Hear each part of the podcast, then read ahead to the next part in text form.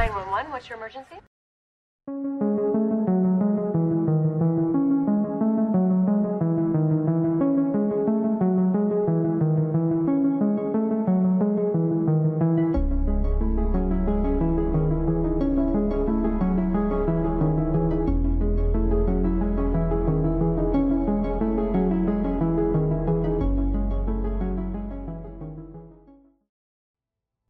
Hola, amigos, espero que estén todos súper bien.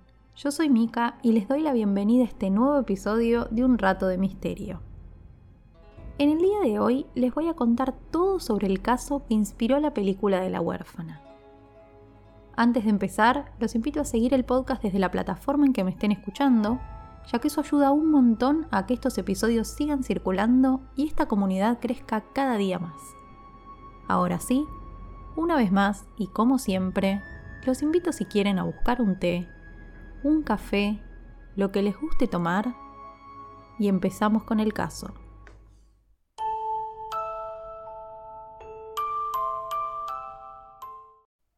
En el año 2009 se estrenó en cines La huérfana, una película de terror que era bastante diferente a las demás.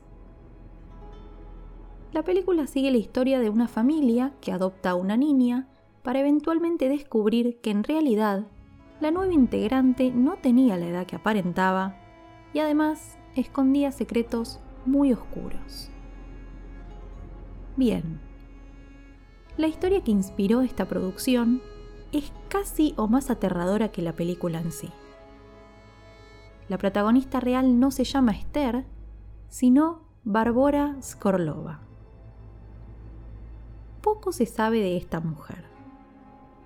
Nació en Checoslovaquia en la década del 70 y fue diagnosticada con hipopituarismo, una condición que evitaba, entre otras cosas, que su cuerpo produzca la cantidad normal de algunas hormonas.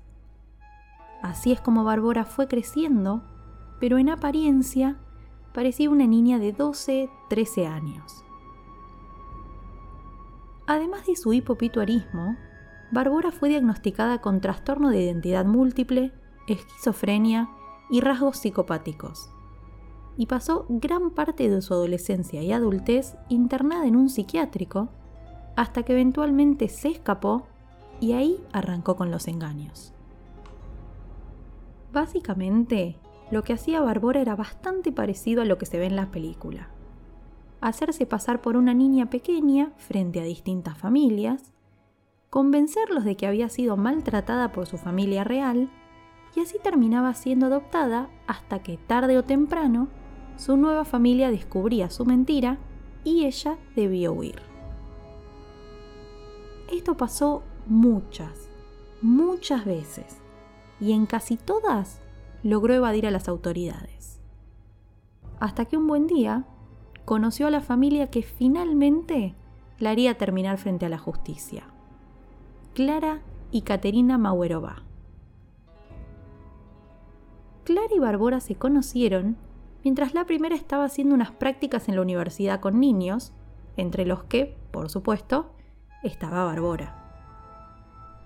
El vínculo entre ellas se desarrolló de una manera casi instantánea, y al poco tiempo, Barbora ya estaba viviendo con Clara, sus hijos de 18 años y su hermana Caterina. Tanto Clara como Caterina estaban diagnosticadas con esquizofrenia, pero no la trataban con especialistas. Bien.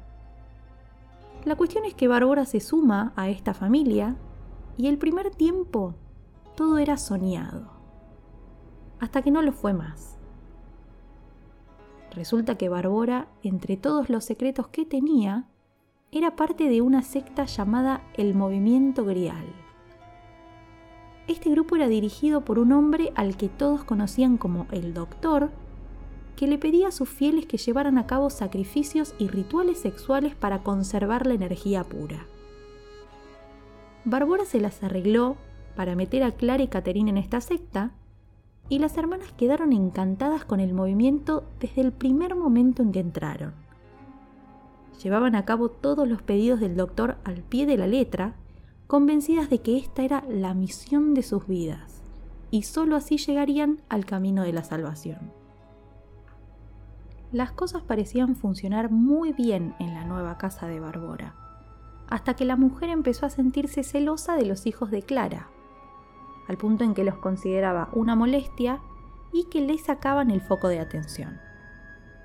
Así empezó un plan para poner a Clara y Caterina en contra de los niños, y este plan consistía básicamente en romper cosas y hacer travesuras en la casa para después echarle la culpa a los chicos y que recibieran el castigo.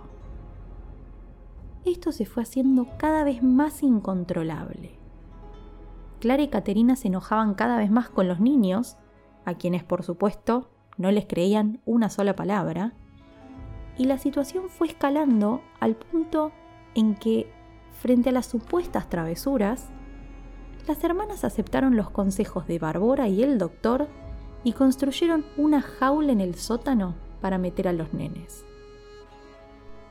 Y ahí empezó la barbarie.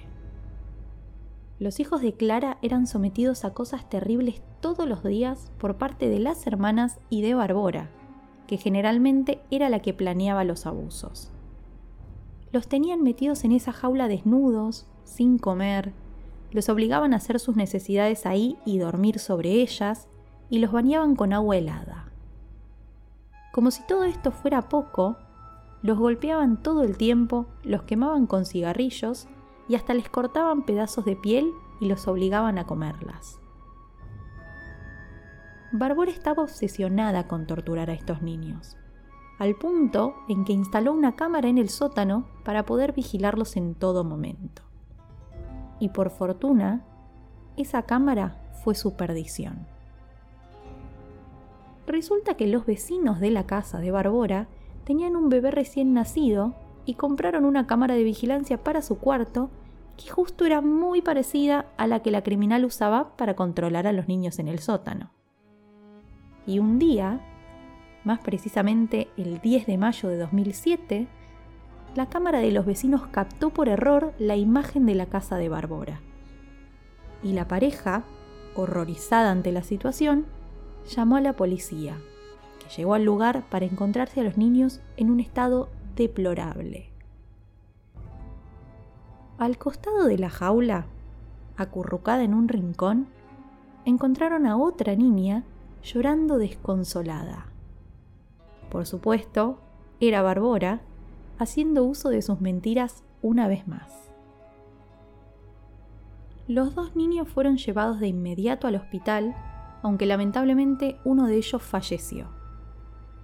El otro logró sobrevivir y fue su testimonio el que finalmente desenmascaró a Barbora. Pero había un problema. Ella ya se había escapado del país. Con ayuda de la secta en la que estaba metida, Barbora se fue a Noruega, se rapó y empezó a hacerse llamar Adam. Nuevamente logró embaucar una familia con sus mentiras y al poco tiempo ya tenía nuevo hogar. Y no solo eso, la familia la inscribió en una escuela muy prestigiosa de Noruega. Y fue ahí donde la actitud de Barbora, o Adam, empezó a llamar la atención de los profesores. Cuando ella se da cuenta de lo que estaba pasando, vuelve a huir. Pero para ese entonces la policía ya había emitido una orden de captura internacional y eventualmente la encontraron. Recién en el año 2009 salieron las sentencias de Barbora, Clara y Caterina por los abusos cometidos a los niños. Y en aquel momento, la sociedad se escandalizó por lo poco severas que fueron. Clara fue condenada a 12 años de cárcel, Caterina a 10 y Barbora solamente a 5.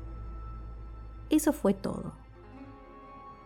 Como si esto fuera poco, en 2011 apeló la condena y logró salir en libertad condicional.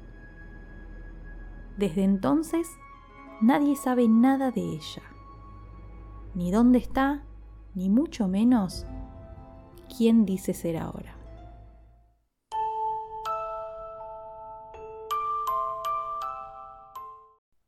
Espero que les haya gustado este nuevo episodio del podcast y les agradezco por haber llegado hasta acá.